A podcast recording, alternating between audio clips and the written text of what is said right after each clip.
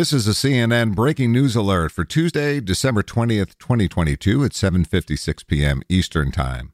The Democratic-led House Ways and Means Committee has approved a motion to release the material surrounding Donald Trump's tax returns to the House of Representatives, clearing the way for those materials to be made public. It's unclear when the public will get to see those materials. The vote was approved with all Democrats voting in favor and all Republicans voting no. The committee said it will redact personal information from the documents.